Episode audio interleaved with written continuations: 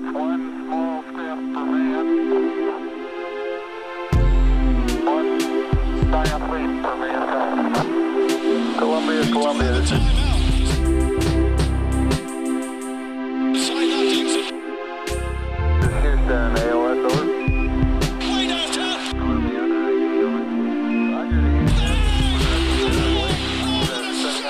All right. Welcome back, everybody, to a whole nother installment of the TKW podcast, episode five.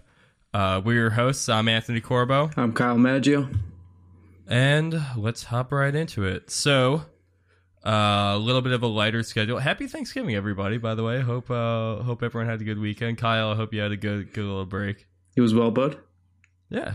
Uh, you know, uh, real quick before we hop into it, I I was missing because I had everyone out of my house before by 3 p.m. It was it was a great Thanksgiving. I hosted, and everyone had to leave and go to work and do different things. So it's kind of you know says something about the state of America, but eh, whatever. It was quiet. But. I was missing uh, basketball on Thanksgiving. Really would have loved to get a get a game in there. I guess that says something about America too. But yeah. Yeah, not a single game. No, they stopped doing that like a couple of years ago, but I'll just wait for Christmas. But man, it would have been nice to get. I mean, I watch some football, I guess. You know, that's like the twice a year that I end up watching football. But, um, yeah. But so no games on Thanksgiving, but we had a game. Uh, came off a win at the end of last podcast against the Trailblazers, which went into another win against the Hornets. Uh, real some flashy Melo stuff up there. Love seeing some vintage throwback. And uh, and then we lost twice. So uh, eight and nine, 17 games through the season. What are we thinking? I texted a friend of mine today, and despite the 8 and 9 record, uh, I sent it in the form of a question. And I said, um, I think the Knicks are kind of decent. Like, I, I think. I think this is a, a playoff team. I think we're starting to see, even in their inconsistencies, we're seeing a solid enough team to be a playoff team. That's This might be the first time I heard you call them a playoff team. Yeah, yeah. I, I that's why I said I, I sent this text in the form of a question. Like I was confused. I was I confused think while sending are, it. though. Yeah, so I wasn't entirely sure, but it's it's sort of it's sort of what I predicted in the sense that Rose hasn't been as bad, and be, Coming along. he's coming along. And all, I said was I never thought he was going to have a great year. I just thought he was going to be not the worst guard in the league two years running. I thought we were not going to get that same guy. And over, I mean, yeah, we're we're eight and nine. We're one game below five hundred, but there was like a, a four and one stretch, and he was playing pretty good basketball, pretty efficient basketball. Um, the Blazers game, we saw that where obviously he hit the little dagger at the end. That was nice, but um, you know, he held his own against Kemba. That was nice. Um, the second game was a little bit rough. I, again, uh, Matt had his piece today, kind of going into the road woes, but you know, Yeah. it, it could have been fatigue a little bit. You know, we'll get into that in a little bit. Um, but I think we're seeing enough for me to believe that they're going to be a playoff team in the sense that even when you know Rose is having an off night, Carmelo's having an off night, KP's fairly consistent around this twenty point per game mark through almost twenty He's games. so yeah. So far this season, he's been able to jump a little bit higher than that, and hasn't really been held too much lower. So that's uh that's a good sign. Bench has been playing well. Pass Pretty well. better, Little better. little little less consistent than we've seen in uh the last week or so. You know they got off to that hot start, but uh definitely better, better than expected. I think still at this point too. Hopefully they can they can uh, continue to hold it together. But yeah, yeah, I think we there's right now they're playing like the makings of a fringe playoffs team. I'm seeing I'm seeing some signs. Nothing more than a six seed, you know, but but a playoff team right at the bottom, good enough to get their- in. I mean, that was really their ceiling going into the season anyway. Absolutely. I mean, everyone's like the Knicks might be good, but the Knicks are going to be like, you know, they're not going to be one of the top four teams in the East. They're gonna they might they might be a playoff team and then see where they can go from that. Um, but we're saying that now in I don't want to call this a Rose Renaissance because we are looking at Rose as one of these. He's still one of the worst defenders in the league. He's still in the you know bottom 300 defenders in the league. Um, but is he the one who's really who we're really putting the playoffs on on his back? Is it going to be? Is it going to depend on the future of Rose and how he plays to get us into the playoffs? I think yes, just in the sense that he's such an important. He plays such an important position.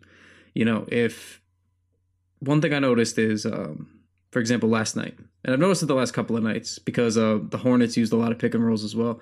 But defensively, his position, and we're seeing Joakim Noah get exposed because of this. And what ends up happening is when teams attack him on the pick and roll, he's not a good pick and roll defender. He seems to always hedge really high. And in doing this, he's sort of trying to block off one end for the ball handler to go to. I bring this up because that's sort of where we get gashed. And this is why he's been playing so poor defensively. And then this allows like a Russell Westbrook, a Kemba Walker to come crashing in to the paint, sort of unguarded. And that's what I mean by he plays such an important position because obviously we could talk about, you know, taking efficient shots. We could talk about making the right pass or driving and kicking like we have a thousand times. But the fact remains that if he's putting up 30 points a game and he's giving up 35 or 30 Still even, not doing anything. Yeah. it's it's nothing it's not helping and i mean last night westbrook scoring 27 points 28 points is, is not that's not news that's that's It's a nightly occurrence almost. yeah but um even the rebound i mean just losing him on rebounds getting outworked it, it was just it's such an important position in the sense that that's your first line of defense that's where you should Right. take pride in and stopping a guy from penetrating stopping a guy from getting to the basket we've yet to see that so while the offense is nice and we will go kind of as he goes in, a ter- in terms of efficiency. But um, if he's not stopping guys, we're going to be in a lot of trouble all year. It's, a very important position. So I do agree with that. I think we kind of do go as Rose goes because these other guys seem to be fairly consistent. Yeah, we talk about the other guys being fairly consistent. I mean, Mello, I feel like in the last couple of years has given us a little bit more defensively, but definitely not consistent defense. Um, still kind of waiting to see what's gonna how good defensively KP will be. I mean, he's a you know he's a rim protector. He'll he's just naturally gonna do that because of his size. But how much you know how many more intangibles he can really stick in there coming along, but we'll see what his ceiling really caps out at.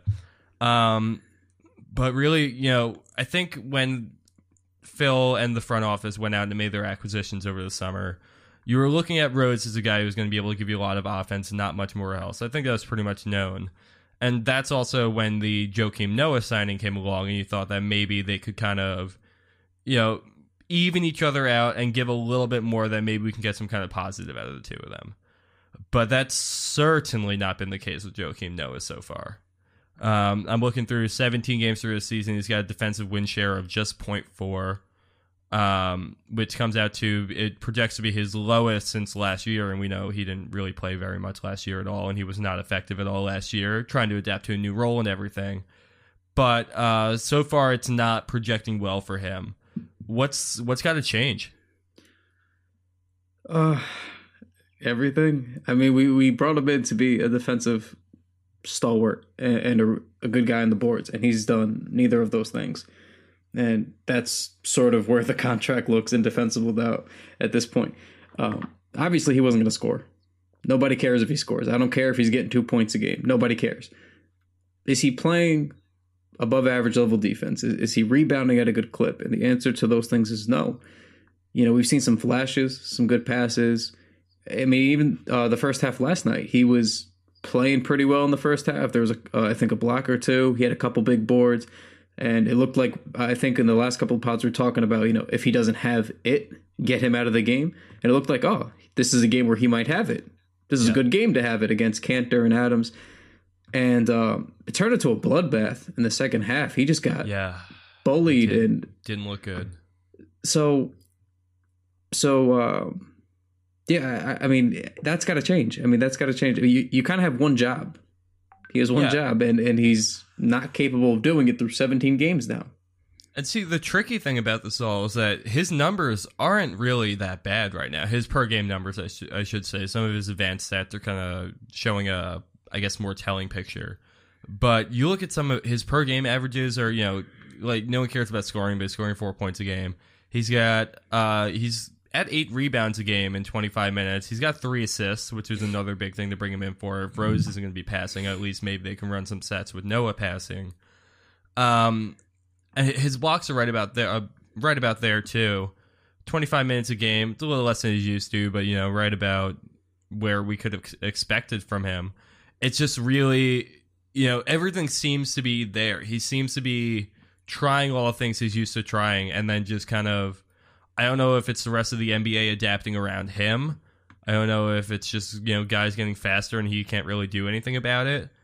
But uh, I, I it's kind of dumbfounding. I was thinking that he would have enough time off and be healthy enough to at least be able to through the beginning of the season at least Right. give right. us some kind of you know something to go forward on. I yeah, I agree. I thought this the the first half of the year, I thought he was going to do pretty well. You know, I, I hate to be that guy, but because you hear this kind of rhetoric a lot, is that Thibodeau wore him down. He has too many miles, the mm-hmm. injuries, and then all that kind of manifests itself in, into a 31 year old guy who's over the hill. And I, and I didn't want to really believe that like that could always be a thing. I thought like you did, you know, if he had enough time off, he got good enough shape, at least half a year of of good solid basketball. I mean, remember we're, we're 17 games into a 72 uh, million dollar four year contract, and he's looked rough outside of maybe like what two total games if you pack in different halves of different games. He's looked pretty good. So yeah, I, I think that it's kind of you know because it is there's two sides to the 17 games into the season kind of thing. You know, there's the should be expecting more from him so far, and he should be playing like the 72 million dollar uh, contract. The other side of the coin is that he is in a new city with a whole new team and a whole new coach, except for Rose. He is, you know, adapting to playing again at this kind of a schedule after not playing for almost an entire year.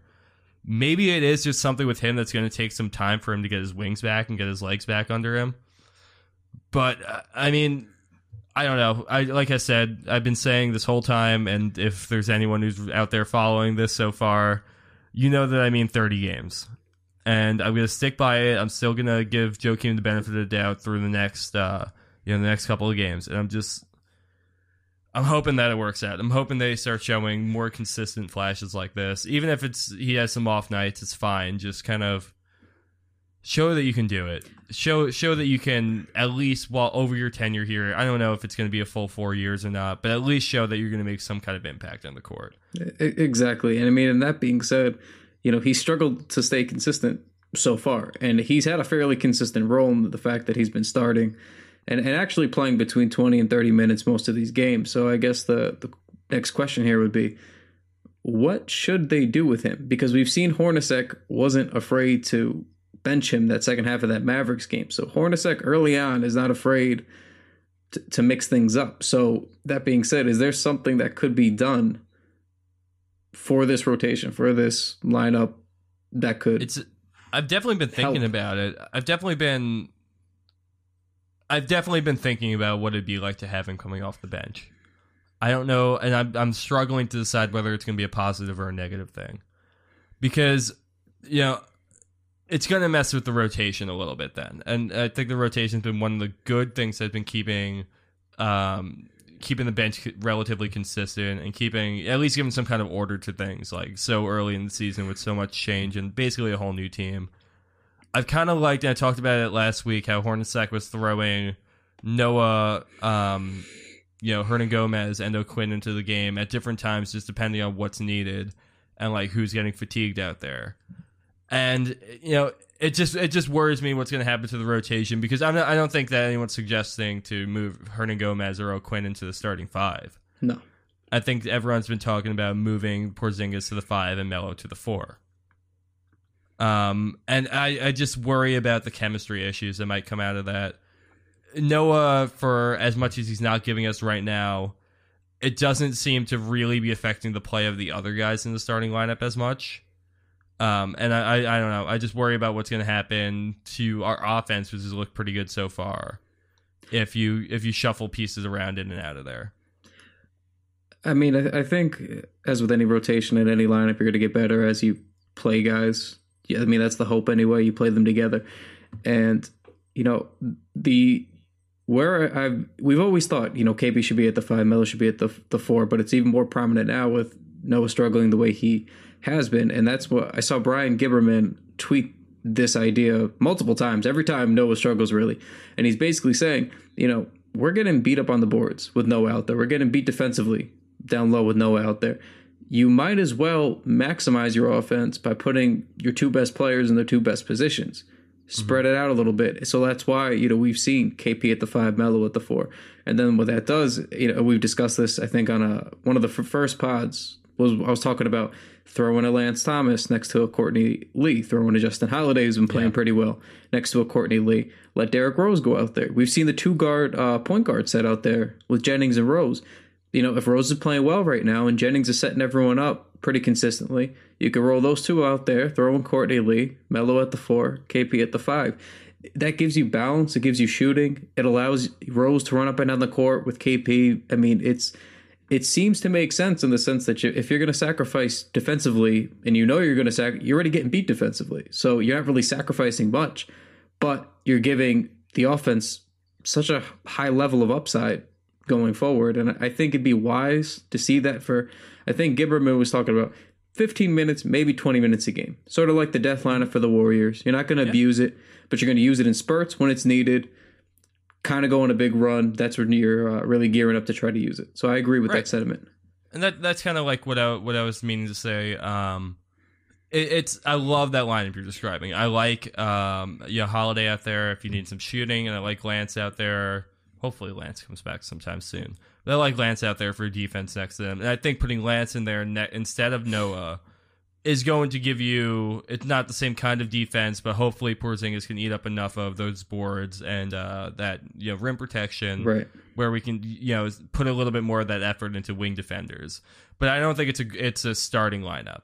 You know, I I think it's a great fourth quarter lineup, um, and I think it should be safer there. But I, I think just for for Noah's own um, you know I guess mental state on the team and everything like that because it, the more he struggles on the court and the more that you know he gets beaten down for those struggles from everyone else around him, the more it's going to continue to struggle. I think that letting this team throughout the beginning of the year just kind of keep hammering the nail into the wall for a little bit. Let's keep on with the starting lineup out here. Let's let Noah keep trying to get his feet under him. Let's kind of let these guys build some consistency and chemistry, the two things that have been really lacking from this team for a while now. Um, and just see what comes out of it. And, you know, my own personal 30 game prediction, if it's not right then, and I don't think it's going to get right throughout the rest of the season, I think that's Right. when you can start really toying around with starting those two point guard lineups and, like, you know, having three guards on this floor at one time and going small and things like that. Real quick before we uh, change gears here, I saw an interesting hypothetical today on Twitter, and uh, somebody brought up Knicks fans. What would you uh, What would you mind giving up to get Nerlens Noel? A guy who could Hmm. come in, give you legitimate rim protection, a good rebounding presence, and that's something that if we don't want KP to move to the five yet, if we don't think we, he's ready, then at least not for a full game basis, that's something that could work. That is something that could work. Who, what, what could the Knicks possibly give up, though, to get Nerlens Noel? It depends what Philly wants, and Philly typically wants picks. And we finally just got picks back. So um Do, does Philly still want picks, though? I think so. You think you think they still want picks? Because I mean, They're gonna Hinkie out. Hinkie's gone. I think they're still gonna yeah, but they're still gonna want something for him because Noah's still uh Noel's still a young asset. You know, I mean maybe he's Oh, yeah. his trade value diminished a little bit over the last year or so, but he's still a young guy with enough upside and we know what he brings to the table defensively and on the board. So um I don't I don't know anything other than if we packaged a couple of our young guys up and sent them out with a pick or two that we could get Noel. I don't think anything else is feasible. It'd probably have to be. I would think that probably if a deal were to happen real soon for that for Noel, uh, I guess Willy would be one of the first ones to go. I was- um, I was thinking Kuz too, because you'd need something on the perimeter. You might have to package both those guys together with like a a second round pick next year. Yeah, I even that kind of I worry if that would even be enough. I, I would say they're they're probably looking for if you can give them two seconds and a good young player that would probably work. But I don't know if necessarily at this point either of those two rookies fit the fit the bill of what they'd be looking for. Probably not. I mean, that, that's kind of what it comes down to. Unless you want to try to sell them on defense, veteran presence, try to throw Lance Thomas in there if he's healthy and can happen. prove to stay on the. You know, uh, it's going to be tough because we're usually kind of strapped for assets. So I saw, and this I wasn't even going to bring this up, but this is a um, so what we what we in the industry refer to as clickbait. There was a, little some some random uh, I, I guess on blog we'll go blog some random blog out there uh tweeted out an article saying that they were looking to that a deal sending Noah to the Timberwolves was uh, bound to happen because the Timberwolves, as everyone's been hearing, are looking f to possibly ship out one of their young players for some veteran talent who can come in and help them right away. And obviously, Joakim Noah fits that bill in spades. Um, but the the funniest part about that that I saw what they'd be willing to offer us back was one of for Joakim Noah, it would be one of Ricky Rubio, Shabazz Muhammad, Gorgui Dieng, and like there's like one or two other players that like wouldn't fit salary wise and just wouldn't fit from any GM wise, let alone Thibodeau. Um, so. Ugh. I would take any one of those guys in a bag of potato chips. To be honest with you, any I would give them a bag of potato chips. several, several bags of potato chips. Because even Ricky Rubio, oh man, Ricky Rubio would solve so many problems. But which I feel like we've been saying for like five years now. Yeah. Yeah, we've literally been saying, hey, we just need a guy up there who plays defense, can score 10 points on easy layups, and can pass the rock to Melo so he can catch and shoot. That's all we've been saying, sort of. Yeah. Man, can you imagine? Can you imagine Rubio running with like uh Kuz and Hernangomez and Porzingis? That'd be like for real Los Knicks. It would be for real. Absolutely would be Los Knicks. Jesus, That's Christ. pri- that's prime Los Knicks. That's primo Los Knicks. Um, all right, moving on. So let's talk a little bit about uh, because Matt Spendley just wrote a real good piece about called Road Woes about kind of what we've all been looking at and what we've all been talking about. The Knicks are just for whatever reason a pretty damn good home team and a pretty friggin' awful road team. And it, you know, a lot of it probably comes out of the uh, mentality that they've been trying to install, especially guys like uh, like Brandon Jennings, who's just so hyped up about you know '90s Knicks and MSG when it was in its golden era and everything like that. Um, I, I think that kind of mentality is really what's propelling them to win at home. But I just I can't figure out what's making them so bad on the road. Yeah, I mean, Matt brought up a couple of things that seem more obvious in hindsight, I guess. Uh, first thing he brought up was the the slow uh, slow starts the Knicks have gotten out to. Um, we're allowing apparently 28.6 points to opponents on the road in the first quarter, which is the fifth highest in the NBA. And we are only scoring 24.9 points on average in the first quarter. So we're basically looking at a four point deficit every time we're on the road. So that's terrible. That is terrible. It's real terrible. and the other thing that maybe spit up my drink and cough a little bit was home we're allowing opponents to shoot from three 31.3%. It's pretty good. That's Mhm. well below league average. That's that's not Yeah, bad. good defense. On the road we're allowing the 41 point yeah, we're allowing 41.9 points. Uh 41.9%. Yikes. Yeah, that's uh it's disgusting. It makes you feel physically ill reading So that. look at looking at three point defense. I mean, you're looking at guys, especially Courtney Lee, that's going to fall onto a lot. Can't really say much about Lance Thomas right now because he hasn't really been on the court enough. But yeah, I, that's just got to speak to you know the the perimeter guys. And that also comes on to uh, Rose and his defense. That also goes on to um, yeah wherever Melo is on the floor right then and what he's really giving on a given night. But it just seems like we're trying to develop this whole season and everything. It just seems the consistency is not there. They just, I guess, they just feel more comfortable playing at home. Um, but yeah, it's, it's some, something about those other buildings. I don't know what it is. I mean, the other gross thing that I saw that Matt pointed out was our defensive rating on the road is a 111.5 and our offensive rating is 99.7. Ooh, So, yeah. So at home, we have a net rating of plus 2.2, and on the road, we have a net rating of negative 11.8, which is just fucking disgusting. That's just. That, Yeah. that's that's exactly where. That's why this team can be so good at. I mean, there are seven and three at home and one and six away. I mean, that just speaks to it right there. There, it's. I don't know what it is about the bright, shiny lights or the concave ceiling at Madison Square Garden, but I guess it's just help. It's it's just doing something for them, uh, and it's very frustrating. And you can kind of look at every player, um, you know, going down the line, and everyone's just performing much worse at home, uh, or at on the road rather.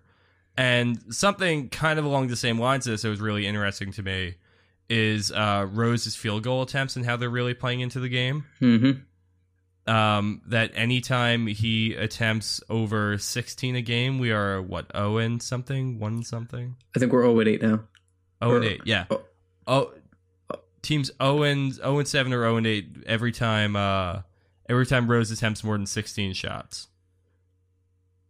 That's kind of going into a whole nother thing too. That's there's so many reasons why this team is not. It's not that they're not succeeding. I guess they're not, but it's just that they're not clicking. It's just that they can't find that consistency, like we're talking about.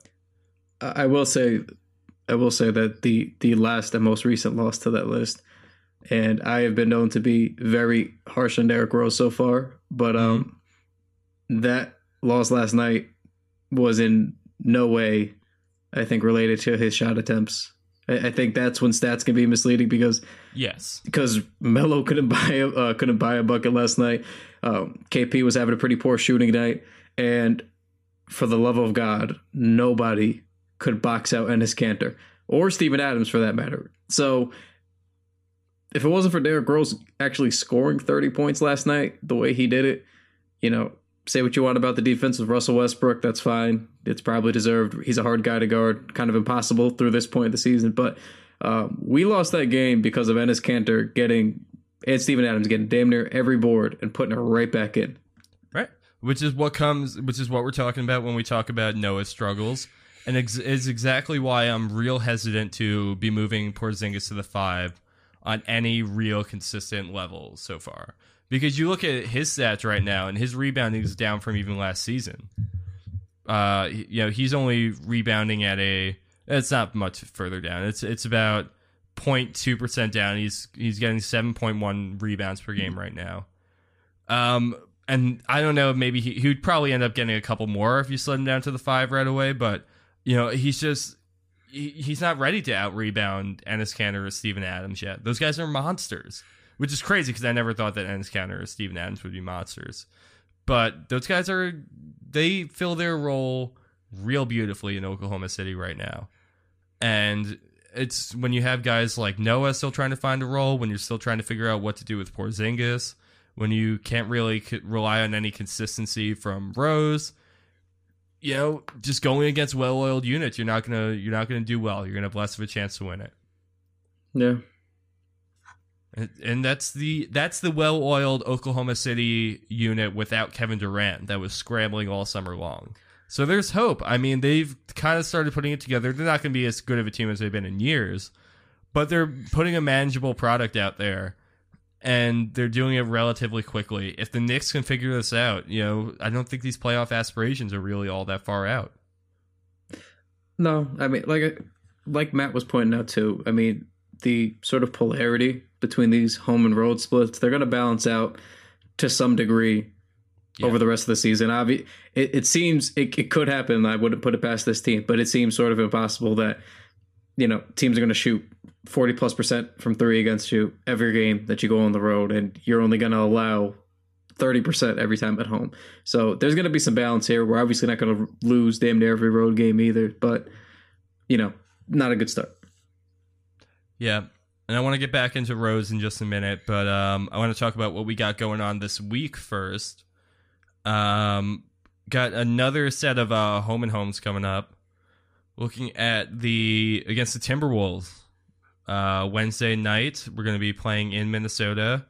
and then they come back to the Garden on Friday, and then you're looking at the Kings on Sunday, and then the Heat on uh, playing down in Miami against the Heat on Tuesday.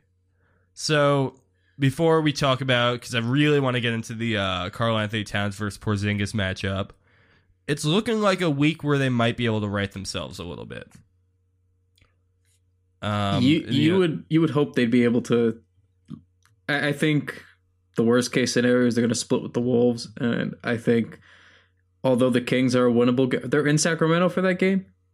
they are in the Garden for that game. Okay, so these are very winnable games because what do we have? Two home games, and then we have Miami on the road, Minnesota on the road, and um, Minnesota's beatable right now, Mhm. and Miami's been bad by most accounts. They have not been a good team. Pretty much, they have interior defense and rebounding, or, and that's that's it. There's like nothing else going on. Dion Waiters logs big minutes and has a big role in that team. That says most of what you need to know about the Heat to this point in time, other than Hassan Whiteside. So I think these are winnable games. I wouldn't be I wouldn't be shocked if we either split or went three and one here. Mm-hmm. I think So it's definitely feasible. uh, especially if we're getting the King, if it, if we were in Sacramento, I'd be a little bit more hesitant. But the fact that we're at the Garden, um, that makes me feel a little bit better. So I I could see three and one, but I'm probably I'm going to go two and two. Okay, two and two is fair. I'm just I'm I want to be. Initially, I'm looking at it, and on paper, it looks real optimistic to me. But then I just look at I'm looking at all they're playing some good big men this week. I mean, you're looking at Twice versus Karl Anthony Towns. You're looking at and then you're looking versus Demarcus Cousins. Then you're looking at versus uh, Hassan Whiteside, all within a you know all within a one week stretch. So that's definitely going to beat up Joakim Noah. Um, I wouldn't be surprised if he takes a game off this week. I wouldn't be surprised if we see more rotations of. I wouldn't be surprised if Noah, um, you know, Hernangomez, you know, Quinn played some major minutes of the game, and then Plumlee even snuck in for a second or two there. Um, it's just I'm I'm hoping that they throw whatever they have out there because it's going to take a lot to shut these guys down. But I think that it's going to be the big matchup we're all looking at is Porzingis versus Karl Anthony Towns, right? Yeah, I, I mean, to the point about us facing these dominant big men too.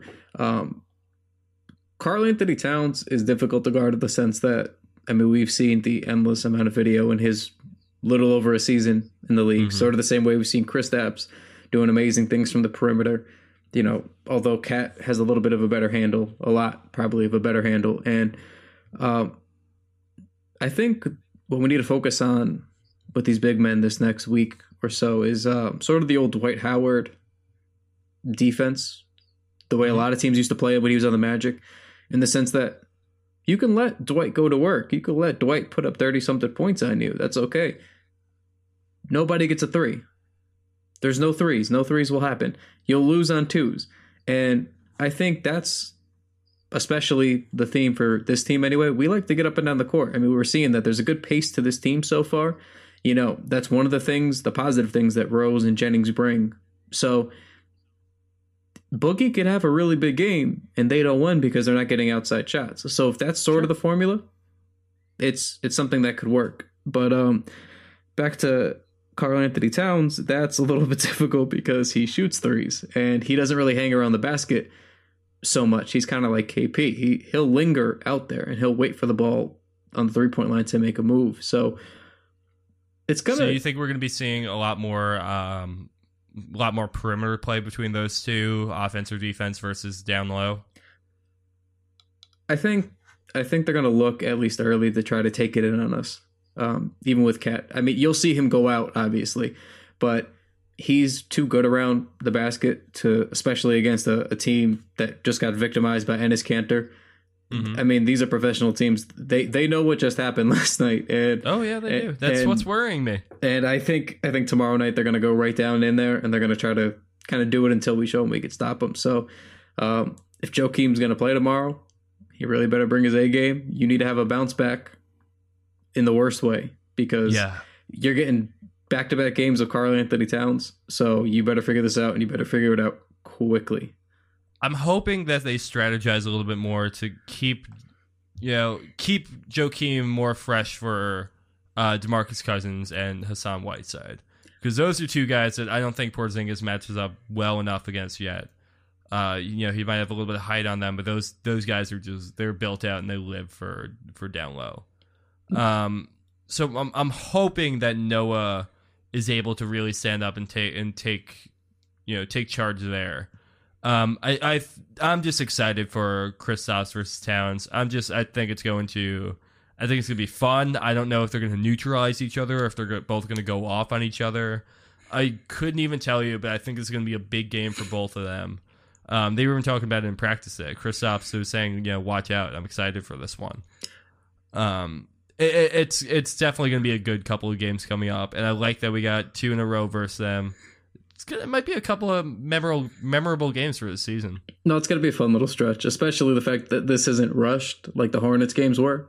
It's a little bit more spread out. So, you know, if we take a pound pounding tomorrow night, we're going to come home, have some time to, uh, to relax, look some film over, and hopefully bounce back. But I'm actually a little bit more concerned for uh, Kristaps being guarded by Karl Anthony Towns than I am the other way around because KP sort of lives off of having the bigger guy on him, but the bigger guy's usually slower. And Mhm. Towns is is big and he's long and he's fast and he plays mostly the same way that KP does, probably a notch above him in some senses. And Yeah, he's got. A, I would say, I don't think anyone's debating that in that draft. It's Towns is one and Kristaps is two. Um, he's got a step on him, but it's close. It's it- going to be it- fun. It's close. It's close, and that's what I'm worried about. I think if anything, KP, if that's the matchup that they're going to run with for most of the game, I think KP is going to get neutralized a little bit more. Unfortunately, yeah, we'll that's- have to see. it's my we'll have to gut see. feeling. This is just uh, you know what. This is. I feel like they both took pretty big steps forward this year. Um, I mean, Ta- Towns is. I think Towns took more of a step last year, and he's kind of come back a little bit from it. But yeah, obviously Kristaps is playing a little bit better this year. Um, I, I just I'm hoping this one lasts a while. I'm hoping we get a couple of years of good Porzingis Towns matchups so we can compare back and forth. It, it'd be really fun.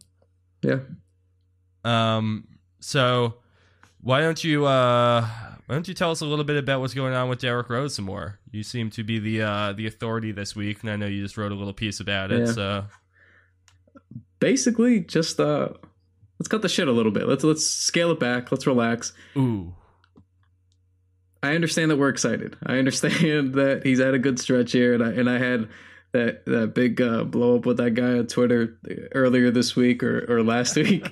you know, let's scale it back. He's we're doing a game by game count of how many games he's playing well, and that's sort of speaking to the fact that you know he wasn't playing well before that. So that's sort of what this is all. I mean, he's had a good stretch and he's coming off a thirty point game. So of course, as if as if it's a little bit of a conspiracy theory here, but all of a sudden, hey, did you know you guys could sign him to a three year, seventy five billion dollar contract? Derrick, what do you think about that? And now we're sort of stocking the flames a little bit here, and we don't need to re-sign him. And if we do, there's no need to talk about it 17 games into the season.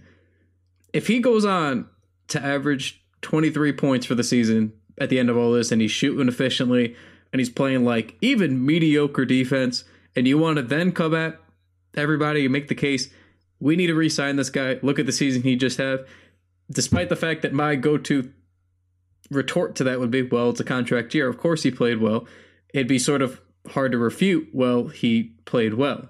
So he has been playing well, and I think largely we've enjoyed watching him play well. Last night was fun. It was uh, Westbrook at his best. I mean, he had a triple double versus sort of vintagey Rosish, and it was a fun game to watch. It was a battle. It was up and down, but ultimately, you're not going to get 30 point Rose every night. You're not going to get 20 point Rose most nights.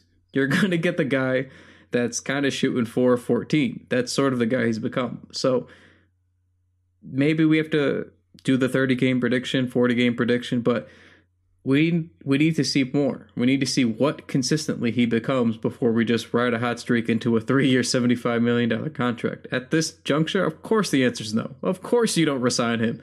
It's it's ridiculous to think that after the last two years, you would just resign him after a stretch of seven good games. Of course, it's asinine.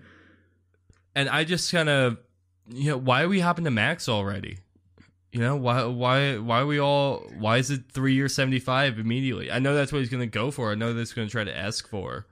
But why are we gonna? Why do we try to take ourselves out of any out of the market at this point? I think it was brought up in the sense that, let's say he does have that good year, and let's say we sign him earlier, like midway through the season, we might be able to save money if he really is that player and he does play at that level. I think it's it's like a disgusting hypothetical to toss out, but I think that was sort of what they're trying to bring up. If this is the guy you're gonna get, you know, you could kind of get him at more of a a bargain, I guess. You can get him at sort of like last year's cap prices as opposed to before it goes up again.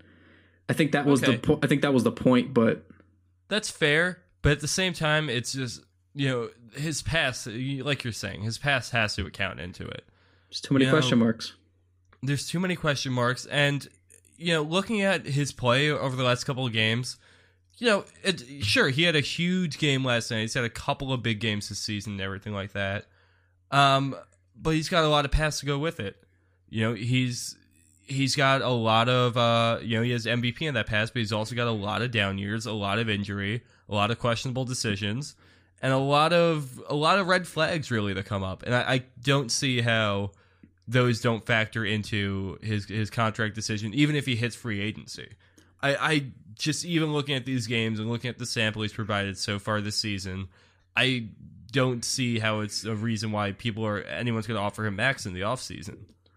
You No. know, it seems like just one of those moves where the Knicks would be shooting themselves in the foot all over again. Absolutely. And I mean that's the thing is we're talking about all these red flags and we haven't even gotten to the fact that there are better free agents available in each of the next 2 years. And that's sort of the point I made in my piece. I I, went point by point with all the question marks and then towards the end I was like we haven't even gotten to who's a free agent or who's going to be a free agent. And exactly why why after 30 40 games would you even try to be talking an extension with the guy before you even meet with these other guys i mean it's not if, if he really plays that well and you want to throw a boatload of money at him after the season if you sign him now what are you going to save 10 million a year maybe Maybe. maybe so it's really not that big of a saving so just scale it back relax let him And yeah, play just- his year out and, and then go from there Yeah, everybody take it easy. There's no need to shoot ourselves in the foot just yet. Now, I, I do want to bring up. I mean, two of the names. Everybody wants to talk about the pipe dream with Chris Paul, but hmm two of the more realistic names to me that I think fit, and we discussed this a little bit earlier in the chat.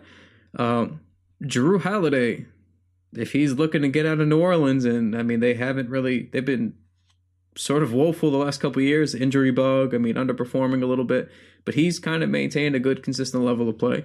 Maybe he's looking for a change of scenery. That'd be a good guy. And um, Yeah, probably keep Justin around a little bit too. yeah, yeah, that would be. We'd have Holiday squared, so that'd be fun. Yeah. And um, Not since the Smith brothers have we seen such. oh trouble. my God, Chris Smith. but um, him and George Hill. George Hill is is a is a player. I mean, he plays above average on both ends of the court. Never gets enough love on, on either end for that. And um, that's another guy I like to have. He'd be. Those are two selfless guys who are just going to score, take the open shot if they have it. But mostly they're looking to play great defense and they're looking to get the ball to their guys, the Carmelo, the Kristaps. And I think they can still get to the basket, they can still get to the hoop, and I think having those guys kind of complements Kristaps and Melo more than a Derrick Yeah, I- Rose. I, agree with that entirely. Um, so okay, let's do it like this. Who who do you want to see running the show next year? Hmm. I mean, for in in a perfect world where we can throw out three contract offers, you know, we have a meeting with Derrick Rose, we have a meeting with Jrue Holiday, we have a meeting with George Hill. In a, in a perfect world, I'd I'd go Holiday if he was willing because George Hill's thirty years old. Don't forget either, and Holiday, although he's had you know his own issues. I mean, he's had mostly minor issues, but they've uh, injuries and whatnot, but they've added up. He's still only 26. George Hill's at 30. He's going to a, a Utah team right now, playing really tough, hard defense. So that's going to be a little bit of added mileage to him.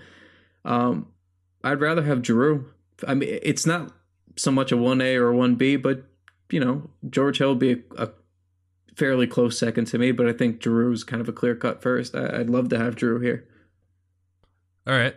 So I um re- if if we're talking cuz this is just dreams now. I'm just saying who we want. If we're if I'm dreaming here, then I'm to say I want the Knicks to try to find a way to pry Chris Paul away from the Clippers. After the season starting to go, you know, it looks less realistic, less realistic, but I still do think that a good, you know, good year or two with Chris Paul, maybe 3 running the show and everything like that, depending on how he holds up would be our best chances. But I basically introduced this all like this to segue us right into another throw shit at the wall segment. Um, and I want to know now. You know who you. I know who you want to have next year. Who do you think will be running the show next year? Well, because we're all Knicks fans here, I think we all know the answer to this question. Uh, I think we're looking at Derrick Rose being back next year. I just, it's it's that like terrifying little voice in your head when you're trying to go to bed and it's twelve thirty at night and then it sets in. Like that's that's what I think about. I just Usually, think- I can get a if I go to bed at like twelve thirty, I can get away with avoiding that voice. But like if I push it to like 1:32 then the little, you know, then I guess Robert Randolph it is. His- His voice will just start creeping into the back of my head. no, Um, I, I but- just I, I'm very concerned because this it, it's such a Nixie move. It, it's it's the Nixiest move that you could possibly do. Is is the story today was we are talking about a contract extension for a guy who's had seven good games. I mean that's as Jerome James as it comes. So I'm so I, I'm I'm scared. I am. I, I am. I, I really think I, I don't think he's going to play this level the whole year. I think, but you're going to see something close to 16, 17 points on like 44, 45% shooting. I think he's going to be okay defensively. And by okay, I mean like he'll trend closer to like 300 instead of 370, where he's at now. I think 365 mm-hmm. defensively. So I think he'll get slightly better over the course of the rest of the year. And somehow, some way, we're going to throw whether it's that three year extension or it's like another one year prove it deal, two year prove it deal, something with a, a player option. I don't know. I just feel like somehow, some way, we're going to end up with this guy back on our team. Yeah, I, I'm certainly not going to rule out um, like a like a one or. I'm hoping they're smart. You know, I'm hoping they offer him if, if it comes down to it, and he's going to get another contract, and if he plays well enough to deserve another contract, you know, fine. Um, but I'm hoping that the Knicks are smart enough not to offer him such a long term deal. So that way he can go accept a long term deal from what other, uh, you know, some other stupid team that's going to offer it that way, and the Knicks can go out and sign Jrue Holiday that way because I, I think that that's really their best option. Um, I do kind of I do kind of think that Jrue Holiday will be this uh, Knicks point guard in 2017. I don't know if I just jinxed our chances entirely of that ever happening. Probably. It just opened up a whole nother, you know, yeah. I probably just created like separate universes where Jrue is starting for the Knicks, and it's just never going to happen for us now. But I'm gonna go. I'm gonna go ahead and say I think it'll. Pro- I I got a good feeling about that one. I think that's where I can land on that. I got a good feeling on some other team prying Rose away from the Knicks, much like what happened with Jeremy Lin, and they end up with someone like Jrue Holiday. I look, I I'm praying. I'm praying we get Jrue Holiday. That's a 26 year old guy. He's a real player. That's a guy who's going to come in, make Chris Kristaps' life easier going forward. That's a guy I wouldn't mind having the next couple of years as we keep, you know, pushing towards this becoming Chris Kristaps' team. That's like such a good complementary piece. He does. He doesn't do like one thing so so so well like Rose does getting to the basket, but he does mm-hmm. like a lot of good, a lot of things really well or pretty well. Like it's just nice and balanced all across the board. And that's just that's so hard to find a guy who can do all the different things just good enough or better. Yeah, but you know what one of those things are, right? It's getting hurt. That dude cannot stay on the court for. I mean, he hasn't shown it so far. Hoping it gets better if he were to come here, but I, you know, I'm I'm optimistic about it. I love it. If it happens, I'm gonna be stoked out of my mind. I'll I'll be like Knicks are back, but um, I, I just I'm waiting for that other team to come around who'd be willing to pry Rose away from the Knicks. There, there's got to be. I'm waiting to see what that landscape opens up to. Um, some some team might might be willing to. The only one I can think about right now is the Grizzlies because of what just happened with Mike Conley. And depending on how that situation all pans out, which is terrible because Conley's such a good such a good player, and that's that's just such a weird injury, uh, vertebrae fracture. But if something more serious happens there, I could see them coming and you know putting out a big offer for Rose. We'll have to see. Obviously, all speculation right now, but that's why we're throwing shit at the wall. Yep. Yeah. Um. So who who do you like this week though? You got a guy for the week? Other let's let's take Rose out of the equation. If you really want to, Derrick Rose can be your guy, but I'm not going to make you do that. I I mean, it- it'd be hard for it not to be Rose. Um, I I think I think it's got to be one of the starters this week. It'd probably have to be Rose or KP because you could look at it like Rose kind of got hotter during this stretch, you know, game by game, and uh, KP kind of played consistently. I mean, even when he was having some poor shooting nights, he played well consistently. I know he had a couple big blocks at that uh, the game at the Garden with the Hornets, even um the Portland game. uh, So I, I think I, again I, I'm just gonna go with Rose here. I, I think That's a first. yeah. I mean, I, didn't think I would hear it. Honestly, like, yeah, I knew Rose was going to play well at points this season, but I never thought that he'd be your guy for a week. No, I. It, it's like one of those. that It's too obvious to ignore this week. It, uh, Yeah. I, I know it's kind of like the given one as well, but he's done a lot of those things well. I mean, he's passing out, he's kicking out at a higher clip during this stretch. He's scoring way more efficiently around the basket than he's not only done, I think, this year, but in, in the last couple of years. His jump shot's starting to fall a little bit outside of that nasty six for twenty game in Charlotte. So he's overall playing pretty good basketball right now. And even defensively, I took a look at it too. His net rating went down. I think before these last seven games, his net. I think I wrote about it, but his his net. There's like a, I think it's like a three point drop off in defensive rating. So Mhm. I think it went from like 111 to like 108, and 108 still isn't good at all, No. but but it's better Reflective of the whole team, too, though, in that. Right. So he's just gotten better, sort of as the the games have gone on, and yeah, I think I think it's kind of hard to ignore. Rose is my guy. Okay. Okay. Wow. Um, I'm I'm going to. It is hard to ignore, uh, but just for the sake of of being a little different and you know whatever, I'm giving uh my guy to Melo this week. And I know he didn't have a great week. I'm not, you know, my guy doesn't have to be the best guy on the team here. Let's let's. My I'm giving my guy to Melo this week just because and strictly because of that uh, game winner versus Charlotte. That was just just one of those vintage Melo plays and just yeah it's it was a magic play. It's one of those plays that Melo, when he was a superstar whether or not he is anymore or whatever whatever Melo's become it's just one of those plays you don't see very often from him anymore. And when it does happen you just gotta like just gotta sit back and take it in for a little bit that's all i've been thinking about this whole week too it's i'm just I, I just keep on replaying that. I, I sent that text around to everyone too. I was like, send the video out. I'm like, Melo still got it. Mm. He still got it. He could still do it. And you know, it's just one of those, just one of those things. It was like when he scored 62 a couple of years ago. It was just, it's one of those rare fleeting moments, and you don't think he could do it anymore. Or you question whether or not he's still capable of performing at this level. And then he goes out and hits a shot like that, and you're just like, you know, we can worry about some other things for now. You're still good. So that's why Melo's my guy this week. Consistency. In in, in being fair, in being fair to your game winning Melo moment here, we can't overlook the abysmal shot that came at the end of regulation. Yeah, I know, but that you know that doesn't outdo what happened. I, You can still I have know, X I with know. Y. I, I know, I know. I just I had to because Jesus Christ. the, the only reason was if he would have just missed it, it wouldn't have been so bad. I don't think anyone would have brought it up because he redeemed himself later. But like you can make the argument he couldn't see KP down by the basket, but like Courtney Lee was wide the fuck open.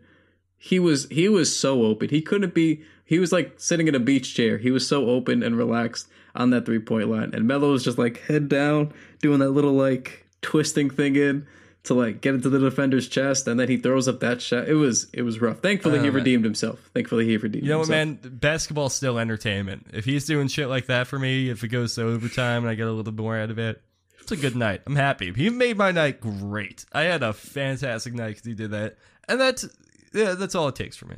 But he did have a really good game overall against the Hornets too. That- It was a bad it was a bad shot at the end of regulation, but overall, the game winning shot plus his overall body of work that game, I think he had 35. So uh, Yeah. yeah, Don't very take good this night. away from him. This is still his team. All right, let's wrap this thing up then. Um, everyone, all you listeners out there, you better be following us on Twitter at the Knicks Wall. Give us a like on Facebook too. Um, we've been talking about a couple of pieces we had going on today. Uh, Matt Spendley's Road Woes piece is up. Um, we were covering on that a little bit earlier, but really he takes a great look at just what's been going on on the road this, um, you know, the past couple of games and really this year, and uh, you know, shed some light. It's definitely. I don't know how you're going to come out of it with an optimistic or a pessimistic look, but it's a good read. Uh, my guy, my real guy here, Kyle. Also, if you're interested to really know what he feels about uh, Derrick Rose, although he was your guy this week, but uh, if you want to know what the, what his thoughts on what we should do with Rose are, uh, go to knickswall.com and check out all of our other great content in there too. We got previews and recaps before and after every game, and uh, plenty more coming up in the next couple of days. Uh, it's another episode in the books. Enjoy the outro music track of where your center of mass is.